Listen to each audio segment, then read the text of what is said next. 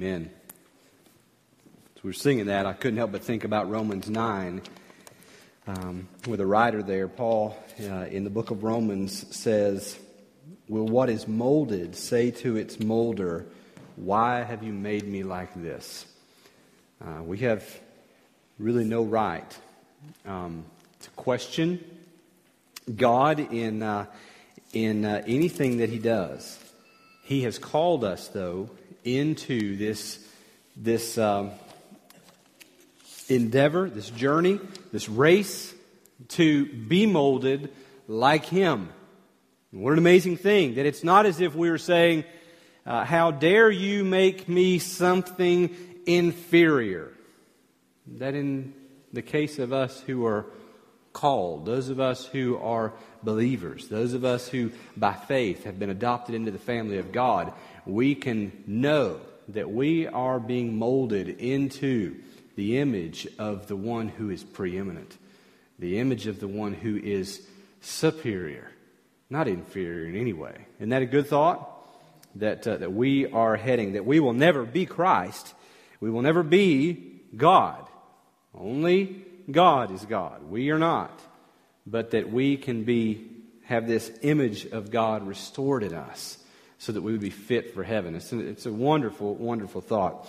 If you got a Bible tonight, I want to ask you to open to Romans chapter 8. Um, Romans chapter, I'm sorry, Romans chapter 6 uh, is where we will uh, spend a good portion of our, our night together tonight. Um, I will be in several different verses just to kind of show you this, but I want to I want to continue with what we t- started this morning in talking about how does God sanctify us, um, and we we learned this morning that we run this race by resting and running. We trust that God will finish it, but also that we we work toward our own sanctification, that we work out our salvation, not so that we would be justified, but because we have been justified. And He is in the process of conforming us to His image. So I want to continue with this. How does God sanctify us? How does God change us? How does God change our heart? How does He take us from sinner to saint? Um, well, I want to show you that tonight.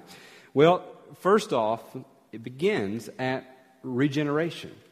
Sanctification, the process begins when you are born again when you are made alive, when, when God breathes new life into you uh, and you are converted, then this process of sanctification starts. It doesn't start before that. It doesn't start after that. There is a definite beginning. Let me show you this in Scripture. Um, you don't have to turn with me. You can stay there in Romans 6, but if you'd like to turn, uh, I'm going to 1 John chapter 3, verse 9. Let me flip through some of these. 1 John 3, verse 9. No one born of God makes a practice of sinning, for God's seed abides in him, and he cannot keep on sinning because he has been born of God. Well, it only stands to reason that if sanctification is this process, this race that we enter into, whereby we are becoming less and less sinful and more and more holy, that what John here is talking about, that when a person is born of God, they can't go on sinning anymore. That their nature has been changed. That they now are disgusted with sin. Hmm, doesn't mean that we will always be disgusted with sin. We still fight this, this, uh, this battle within. Uh, we still at times gratify the flesh. But what he means there is not that someone, when they come to Christ, that they are automatically perfect. There are some that teach that when you come to Christ, that you are made sinless, either immediately or at some point in your life, you can reach sinless perfection. And there are those who have claimed to this. Well, that's just not true. You know, 1 John 1 8. Look, look back there since we're right there. 1 John 1, chapter, chapter 1, verse 8. John here, speaking to Christians, says, If we say we have no sin, we deceive ourselves. And the truth is not in us. And he goes on and he says, if you'll confess that sin, God will be faithful to forgive you and to cleanse you from all unrighteousness. And so it begins at regeneration. We see that in the writing of John here in his first letter, that the one who's born again doesn't continue or doesn't continue in this pattern of sin. Uh, turn to Titus chapter 3. Titus 3, verses 4 and 5.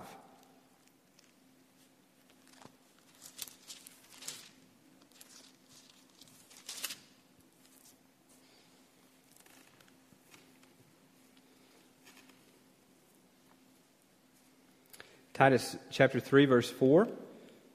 But when the goodness and loving kindness of God our Savior appeared, He saved us, not because of works done by us in righteousness, but according to His own mercy, by the washing of regeneration and renewal of the Holy Spirit. The picture here is that there was a point when the gospel made no sense to you when you weren't seeking after God, when you were dead in your sin, as Ephesians 2 says, but it came alive, that it appeared to you, is the word the, the Bible there says. And then it says that He has washed us with regeneration, and that He is performing the renewal of the Holy Spirit. Part of the Holy Spirit's job is from the moment of being born again, is to conform or transform your character um, to be like Christ. Continue to go backwards. Go to 1 Corinthians uh, chapter 6, verse 11.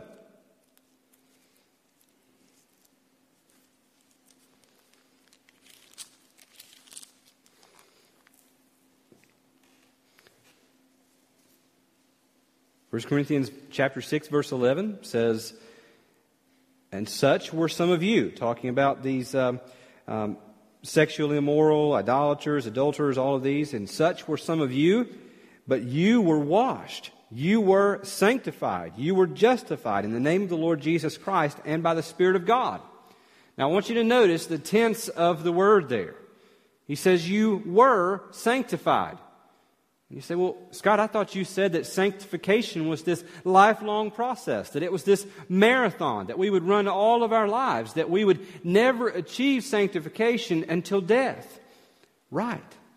And here, when the writer here in 1 Corinthians says you were sanctified, he is pointing to this fact that sanctification began at regeneration.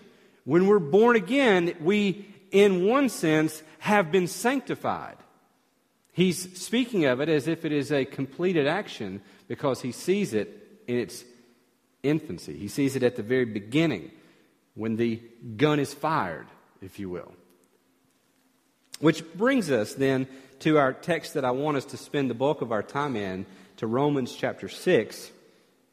And I want us to look at verses 11 through 19 tonight. Romans 6, verses 11 through 19. He goes, he begins there in verse 11 by saying, So you also must consider yourselves dead to sin and alive to God in Christ Jesus. It's very interesting there. It's a very pointed word. Consider yourself dead to sin, alive to God in Jesus Christ. It's a reckoning. It is a, a, kind of an accounting term where you mark it down, where you check it off, where you say, this is reality. And he says, consider yourself dead to sin and alive to God in Jesus Christ. Well, you and I know. I mean, how many of you would say, boy, that's easy? I mean, that's just easy to do on a daily basis. I just get up every morning and just consider myself dead to sin, alive to God in Christ Jesus. That's easy. And I just go throughout my day and I don't struggle with sin at all. Temptation doesn't bother me, right? if only it were that easy. And Paul knows that it's not that easy. And that's why he reminds them that you've got to consciously make this assessment of yourself on a regular basis. You've got to continually repeat to yourself, I'm dead to sin. I'm alive to God in Jesus Christ. You've got to continually remind yourself of that because it is the reality. But you're still faced with this sin. I want us to see it as we go through this text. How? How do we do this? How do we consider ourselves dead to sin, alive to God? Well, first off, in verses 12 through 13, he says, by not presenting your members to sin. Let not sin therefore reign in your mortal body to make you obey its passions. Do not present your members to sin as instruments for unrighteousness. It's one way you do it. you don't do the things that you used to do. You don't go to the places that you used to go to. You don't look at the, pla- the things that you used to look at. One of the most important things that, a, that a, an alcoholic or a drug addict that, is, that has gotten clean and that is trying to stay clean, one of the most important things they will tell you is, I don't need to go back into my old environment. I can't, I can't go back to the same people that I have ran with because it will remind me. They will, they will put these things in front of me. And so, one of the great things that, that, uh, that a person struggling with that can do is to remove themselves from that environment. Um, I, a lot of years, I've spent a lot of years working with teenagers in student ministry. And um, I know I've shared this with you. It's kind of comical to us now.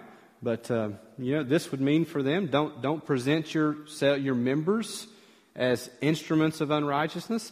It means, look, if, if you're wanting to stay sexually pure, um, you, don't spend time alone with the opposite sex when you've got extra time on a date. Just snuggled up somewhere, parked in a car somewhere. Uh, don't don't uh, don't cuddle up on the couch and watch the movie over at her house after her parents have gone to bed.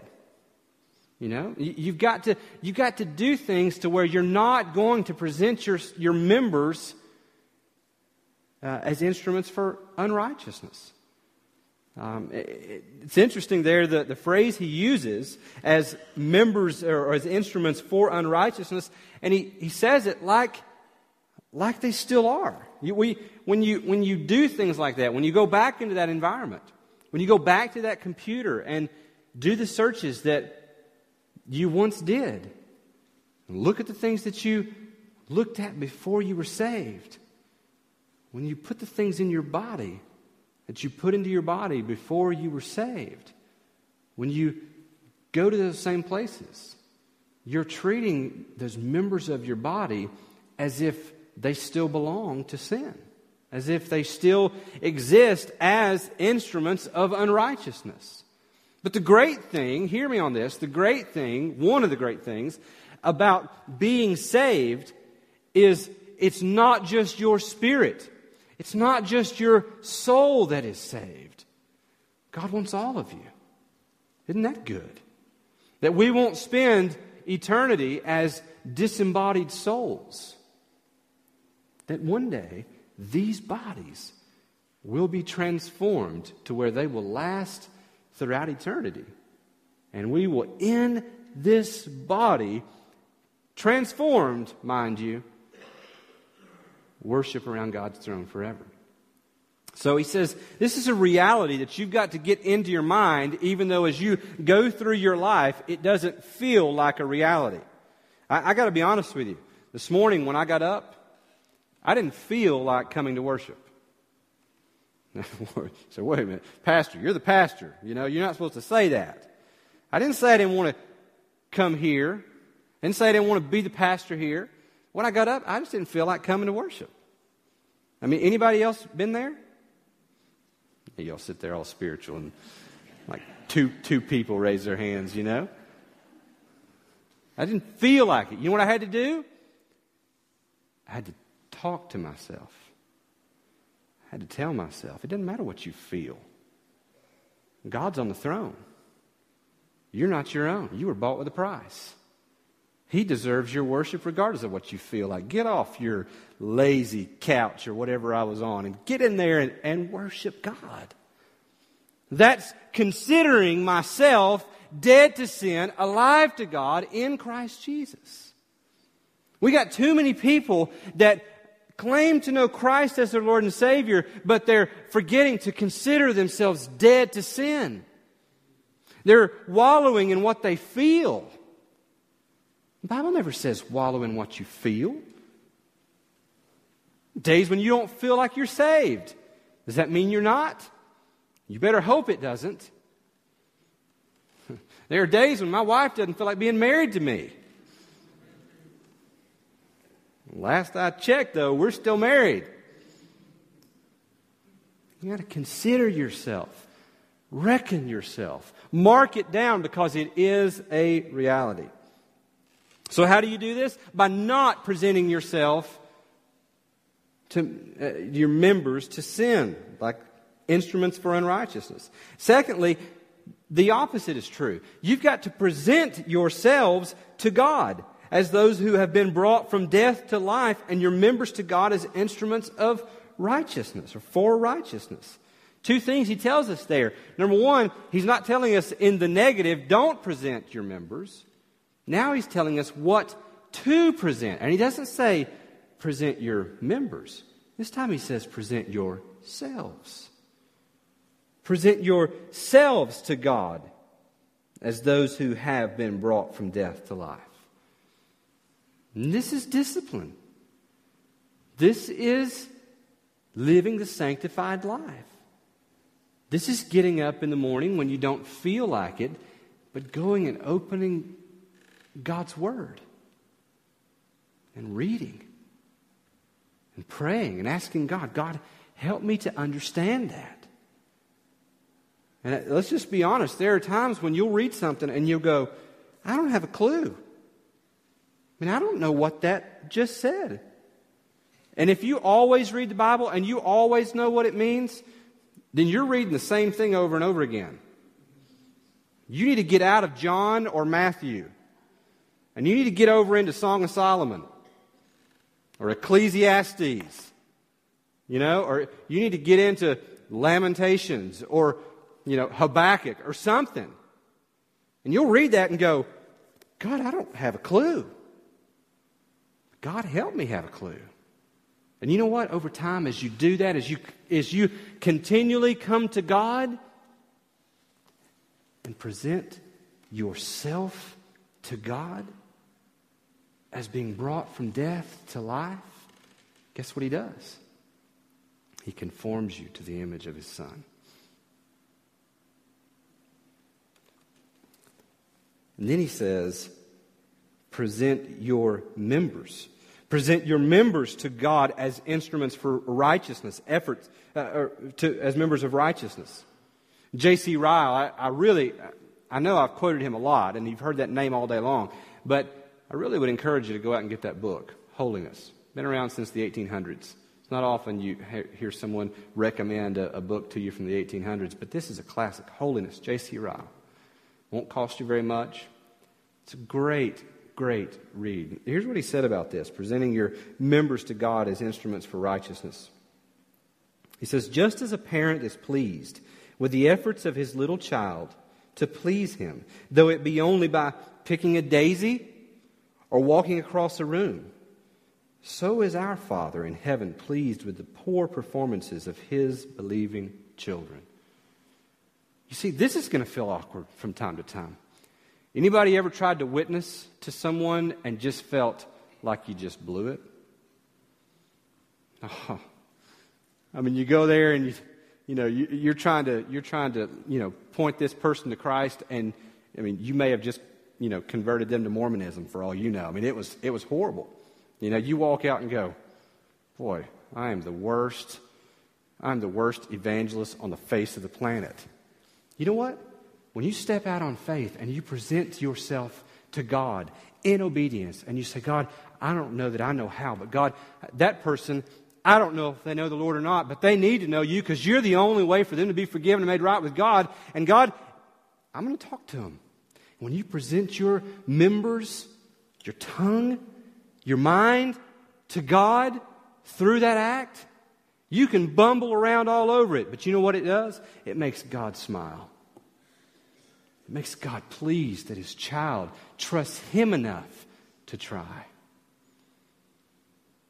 It makes him happy that his child is delighted in him enough that he would embarrass himself for that.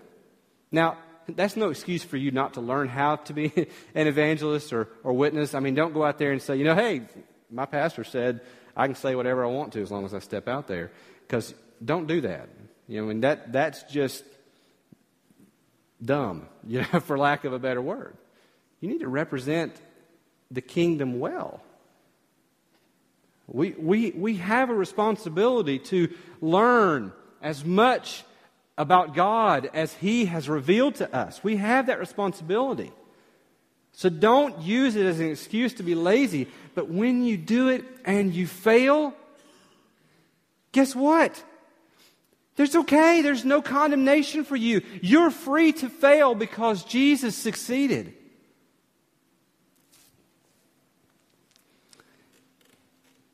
The reality it, we see in verses 14 through 18.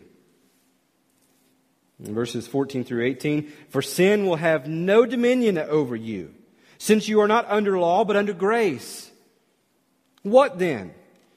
Are we to sin because we are not under law but under grace? By no means. Do you not know that if you present yourselves to anyone as obedient slaves, you are slaves of the one whom you obey, either of sin which leads to death or of obedience which leads to righteousness? But thanks be to God that you who were once slaves of sin have become obedient from the heart to the standard of teaching to which you were committed, and having been set free from sin, have become slaves of righteousness. From the heart. We, we have become obedient from the heart. Not because we figured it out. Not because we saw the infomercial at 3 o'clock in the morning, which said if I'd call that number, this would fix all my problems but because we were born again. Because it appeared to us.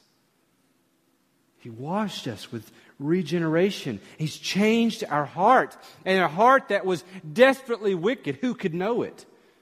Running from God toward hell, has now become one that is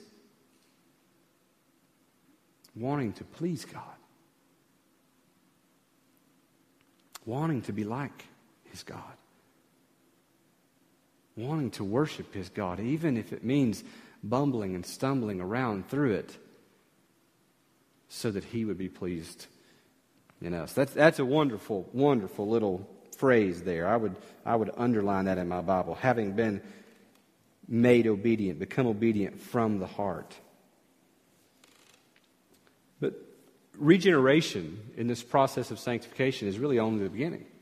It's only the beginning. It's where it starts, but it's only the beginning. Again, J.C. Ryle says a deep sense of that struggle after regeneration, before we get to heaven, a deep sense of that struggle between holiness and sin, a deep sense of that struggle, and a vast amount of mental discomfort from it are no proof that a man is not sanctified.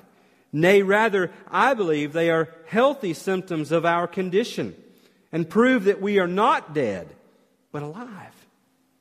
Get this. Hear this. Hear the rest of this. A true Christian is one who has not only peace of conscience, but war within. The heart of the best Christian, even at his best, is a field occupied by two rival camps and the company of two armies.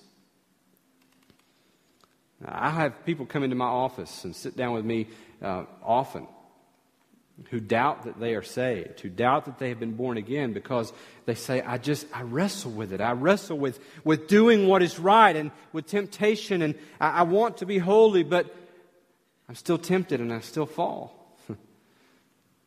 it's no proof that you're not saved. In fact, it probably is proof the other way that when you do sin, you are convicted over that sin. You no longer enjoy that like you once did. You don't want to do that. You actually want to be holy, but there is this war within, and it is proof. That you have a new nature that is wrestling with the leftovers of this old flesh. We will never be completely sinless in this life, but we should not accept defeat of a certain sin. So, sanctification begins at regeneration, but then it increases throughout life. Let's continue to look at this passage. It increases throughout life. In chapter 6, verse 19, I am speaking in human terms because of your natural limitations. For just as you once presented your members as slaves to impurity and to lawlessness, leading to more lawlessness, so now present your members as slaves to righteousness, leading to sanctification. There's this, I want you to notice those, those two words repeated twice leading to. There was a point where before you were saved, you presented your members as slaves to sin, as members of unrighteousness, and it led to more unrighteousness. But the opposite is to be the pattern of the believer. That we would no longer present our members as slaves to sin, but that we would present our members as slaves to God, slaves to righteousness. And that as we do that, just as before the unrighteousness increased, that as we present ourselves imperfectly but repeatedly, the sanctification increases. It increases all throughout your life. Let me give you some examples from Scripture. 2 Corinthians chapter 3, verse 18.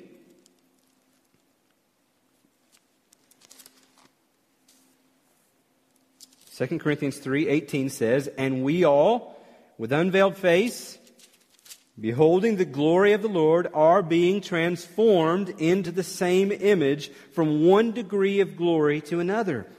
For this comes from the Lord who is the Spirit. It's from one degree of glory to another. It's not a fast process, it is not a quick fix. You know, I mean, I, I have struggled with, with diet and exercise and going up and down with weight all my life, and I wish there was just a magic pill I could just take and be done with it. You know, I'd buy that thing. Right, Ruby? I'd get it. I'd get it in a heartbeat. Well, just as there's nothing for that on this side, there's nothing to make you like Christ instantly like that either. It's a process. It is from one degree of glory to another.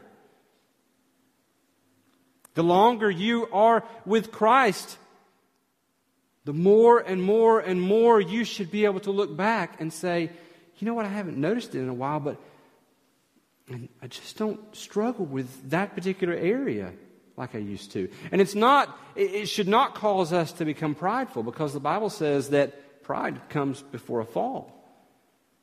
But you ought to be able to look back over your life and take note that there are things that you used to struggle with, but you don't struggle with those like you used to. Turn to uh, Philippians chapter 3, verses 13 through 14. I read this this morning. If anybody, if anybody in the history of Christianity should be able to kind of brag a little bit and say, you know what, I'm probably the model Christian. I mean, I'm probably right up there. It would be Paul. I mean, Paul spoke multiple languages Hebrew, Greek, Aramaic, Latin. He had been schooled under the, the best teachers of his day. He had seen Christ with his own eyes. He was the missionary that took the gospel more places than you and I will ever go. He wrote at least 13 letters of our New Testament. Of the 27 books of our New Testament, he wrote 13 of those. If anybody has a right to say, you know what, hey guys, I've been humble my whole life, but right now I'm just going to chalk it up. I, am pretty good. If anybody has a right to do that, it would probably be Paul, but listen to what he says. Philippians 3 13 through 14, brothers, I do not consider that I have made it. But one thing I do, forgetting what lies behind and straining forward to what lies ahead. I press on toward the goal for the prize of the upward call of God in Christ Jesus. Um, I think about, and I haven't talked about him in a while, but uh, my grandfather. Um, my grandfather, some of you, um, David, David and Dawn have, have met my grandfather and uh, went to my home church. It's been some time ago, but met him and um, the most godly man that I have ever known. And part of that's because he's my grandfather. Part of it is because, I mean, he just lives it. He just never gets to the point where he thinks, I, have done enough. I can sit down now. I can quit. He's constantly pulling out new books and saying, Have you read this? I read this. This, this changed my life. This, this spurred me on to Christ. I mean, you know, approaching 90 and attending youth events so that he can lead teenagers to Christ. Who does that? You know, I mean, that's the picture here, is that it increases throughout life, and until God calls you home, you're not there. You don't have a right to quit. You don't have a right to say, like Forrest Gump did after he ran all those years, I'm kind of tired now. I think I'll go home. You know, you don't have a, you don't have a right to do that. You run until he says you're through. You know, and you look at me and you say, well, that's easy for you to do. I mean, you've not been running as long as I have. And you're right. I mean, there may come a day when, when my hair is gray or gone completely, and it's retirement years, and, and I, I just want to take it easy. There may come that day. I, I pray not. Pray that I'm like Caleb, who in his latter years said, Give me that mountain.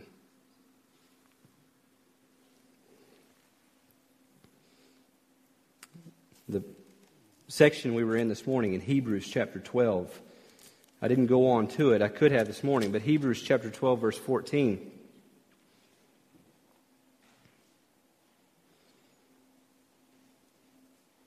After he's come out of that section where he uh,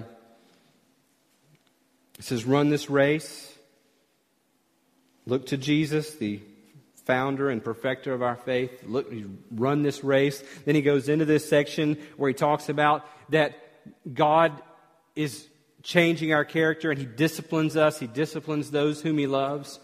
Then he comes down and he goes into verse 14 and he says, Strive for peace with everyone and for the holiness without which no one will see the Lord. Strive for the holiness without which no one will see the Lord. It's this. Why, why would he say strive if he's referring to the holiness of justification? If he's referring to the holiness of justification, there is no striving in it. We are made right with God apart from any works of our own. That's why the thief on the cross could say to Jesus, Remember me. And Jesus were, could look at him and say, Today you'll be with me in paradise. That thief had no opportunity to go through sanctification. At that moment, he was minutes or hours from his death.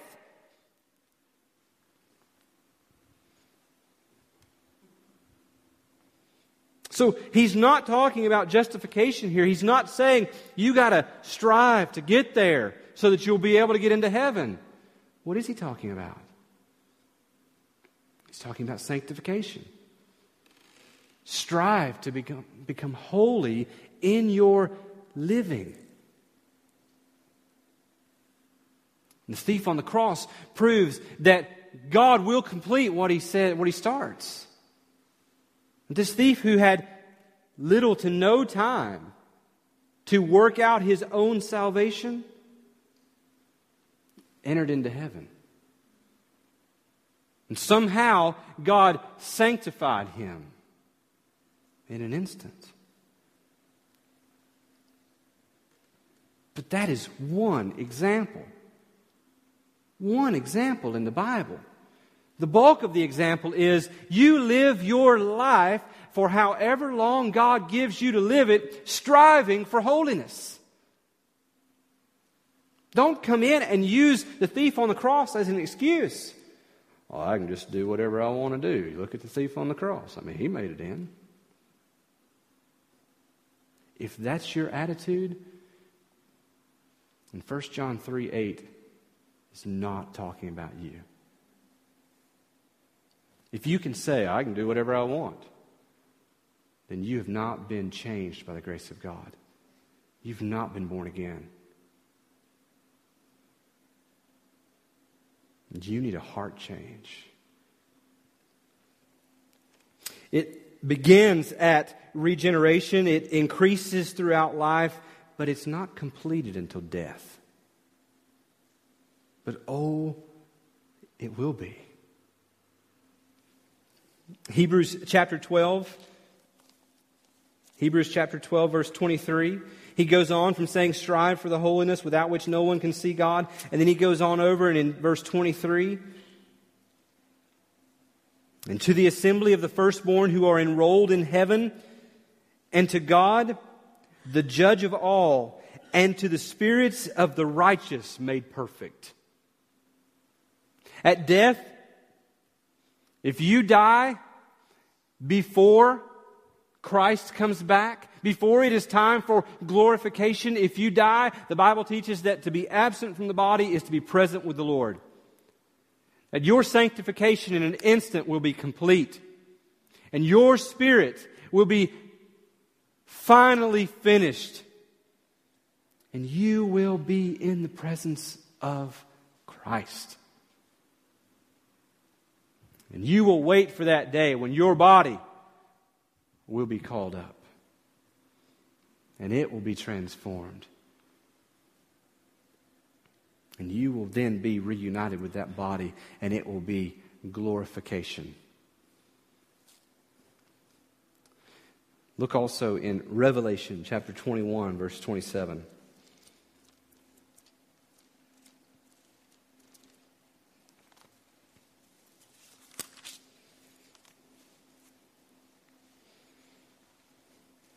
The reason I know that sanctification will be completed at death is illustrated in this verse 21 27. But nothing unclean will ever enter it, talking about heaven, nor anyone who does what is detestable or false, but only those who are written in the Lamb's book of life. In salvation, the atoning work of Christ. His death, His blood being spilled, Him becoming the perfect, sinless, spotless Lamb of God, dying for those who were full of sin. And Him paying that price and taking the wrath of God. It makes us perfect in our standing before God. It makes us right with God.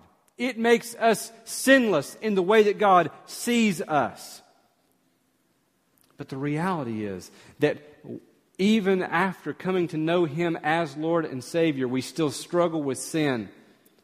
And this life is preparation for heaven.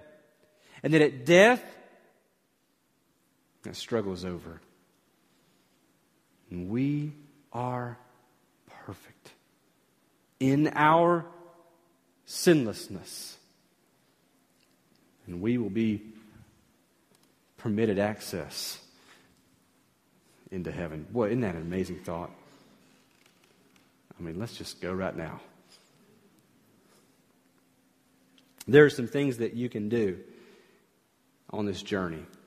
This journey of becoming holy that begins at being born again that increases throughout your life and that will be completed at death, there are some things that you can do to spur this on. One is you can pick up your Bible and read it. Don't neglect it. We live in a day where we have Bibles coming out of our ears. We have all sorts of translations, different versions. I mean, there was a day when men gave their lives to translate the Bible out of Greek into the language that the common people would understand. And we have multiple copies and we throw them around. If you go into my office, uh, over here at, at, our offices, you can go in and my shelf, I've just got Bibles, just stacks of Bibles up there. Don't be a person that just neglects it. Don't leave Sunday service and toss it somewhere, and then next Sunday morning say, Oh, uh, where's my Bible? I got to take my Bible with me. Pick it up through the week. Be what Psalm chapter 1 talks about, where you delight in the law of the Lord. And you become like a tree planted by water. You bear fruit in season and out of season. It's, it's life to you. Not only can you read your Bible, but you can pray. You know, we have access, we, we have the great privilege of, of casting all of our cares on the Lord. The great privilege of entering his throne room and just bragging on God, praising him. We have the great privilege, the, the, the great privilege of coming to him and letting our requests be made known to him. Oftentimes, I go into hospital rooms where there is little hope. There's all sorts of things going on, and, and I'll say to the person, Is there anything that I can do for you? And 95% of the time, the person will say, Just pray. Just pray, Pastor. Just pray. And there's a little bit in me that says, But Boy, I, I know I'm going to, but I wish I could do more than that. As if prayer were something inferior. Prayer is the greatest gift that we have. We, you can worship. You can sing songs to God. It doesn't have to be when we gather together. I mean, I drive down the road and people think I'm crazy half the time. I've got the radio on and I'm, and listen, I listen to all kinds of stuff. Um, I got all, I mean, all kinds of stuff in my car. Um, I can go, we can go out to my car right now. You're probably not interested, but I've got some rap in my car that is, I mean, it's like going to seminary. These guys, there is a generation of guys right now, and, and I know probably nobody in this room except for my son, maybe my daughter, likes rap. Okay? But it's good stuff. I mean, they're, they're rapping stuff that I learned in seminary. These guys are going to the seminaries that we, as Southern Baptists, sponsor. And they are taking an industry that has long been ignored by the gospel, and, and they're, they're claiming it. It's, it's an industry that has long been claimed by people that are, are very negative toward women, and talk about drug use and all this other stuff. And these guys are out there rapping about being sanctified. And I'm not talking about it's like cheesy stuff. It's good. Now, Ruby, if you want to come out and listen to it after the service, we, I'll take you out there and you can listen to it, all right? It's good stuff. But whatever it is, worship. Worship. Witness. Look for people around you and witness. Matthew 28 Go and make disciples. Come, don't neglect this body. Gather in community, gather in the faith family. Hebrews also tells us that, that not to neglect the gathering of yourselves together. That there is something that happens in the context of the church that aids in this process of sanctification. And then discipline. Discipline yourself. This will not be easy. But I, I dare you to pick up a biography of anybody that has been considered a great Christian in history. I dare you to pick up a biography of them and read it. Because you will discover that their life was filled with discipline. I mean, they got up early and stayed up late, loving the Word of God, loving His church, wanting to see Him glorified. I mean, it, it will be it will be work, but I'm telling you, it will be worth it. I encourage you to enter into this partnership with God in pursuing holiness. Let's pray together. Lord, thank you that, that you've not left us alone. God, that we're not, we don't have to do this in order to gain entrance into heaven. God, our entrance into heaven is secure in the finished work of Christ. It is by grace alone, through faith alone, in Christ alone. But God, also thank you that you are changing us from within, preparing us for heaven. And God, I pray that we would do everything we can to partner with you, that we would discipline ourselves for the purpose of godliness. And God, I pray all of this in the name of Jesus. Amen. Have a great night.